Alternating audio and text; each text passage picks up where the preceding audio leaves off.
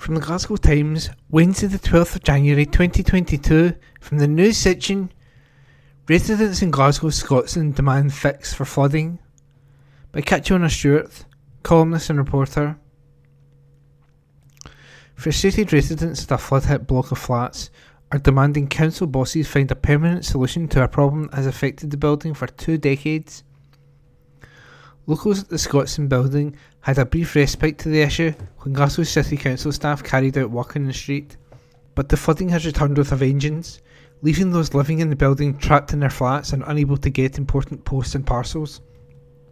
The Glasgow Times first told of the issue on the corner of Earl Street and Redgate Place in 2018, and the council acted then following intervention from Scotstoun Community Council.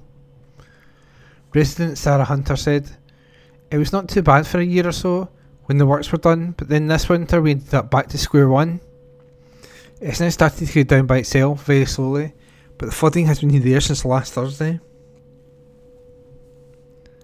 Postal workers and delivery drivers refused to, ten- to attend at the building. Residents were in boots to go out and carry shoes with them to change into after they make it through the floodwater. They said it can be difficult at night because the water is murky and it can be difficult underfoot, making it hard for the building's youngest and oldest residents. Sarah added, The main problem I have is I can't get anything delivered. I can't even get my post. My GP sent out prescriptions to the flat, and I was hoping to get them last week, but they've only arrived today. I often get short notice appointments for the hospital, so if the NHS had sent out any appointments, I wouldn't have received them in time. DPD, Hermes, none of the delivery companies can be expected to walk through that water to make a delivery, get their shoes ruined, and then spend the rest of the day with wet feet. I can't expect a Tesco delivery person to push a trolley through that all that. Mrs. Kelly doesn't go short of supplies as she has lots of family to help her, but she's a really sociable person with an active social life, and she can't get out to any of the activities she enjoys.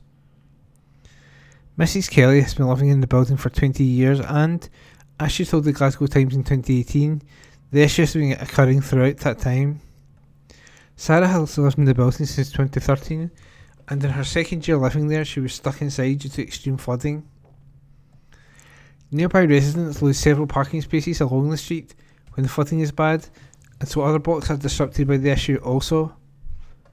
Sarah added, The rumour is that it started when the road was re-tarmacked and then tarmacked over the drain, but that's just what's been suggested.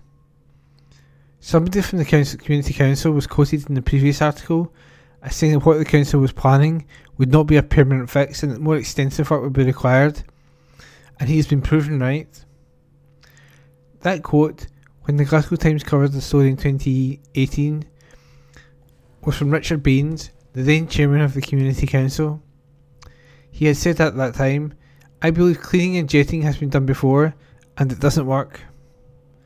What they need to do is get a camera down there and find out for sure what the problem is. A Glasgow City Council spokesman said a high pressure jet had been used previously to remove a blockage in an underground carrier pipe at, at the location.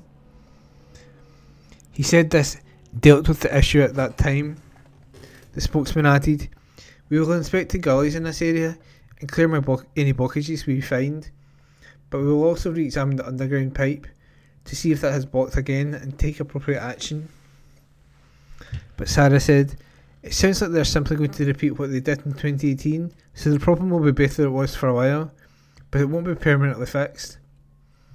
I'm not reassured at all by the vague take appropriate action, as what they might think is appropriate isn't actually the long lasting solution, this is what the residents want. For residents, a permanent fix and clear communication from the council are the ne- only next steps. Sarah added, I would like them to find out exactly what's wrong and tell us. I would like the council to talk to us. I know they're short staffed. I know that COVID has made things harder. That's fair enough if it takes a little time to get to the bottom of it, but just let us know. Not knowing what's happening is frustrating, but then we would like it to be fixed for good this time. And that was an article by Catriona Stewart.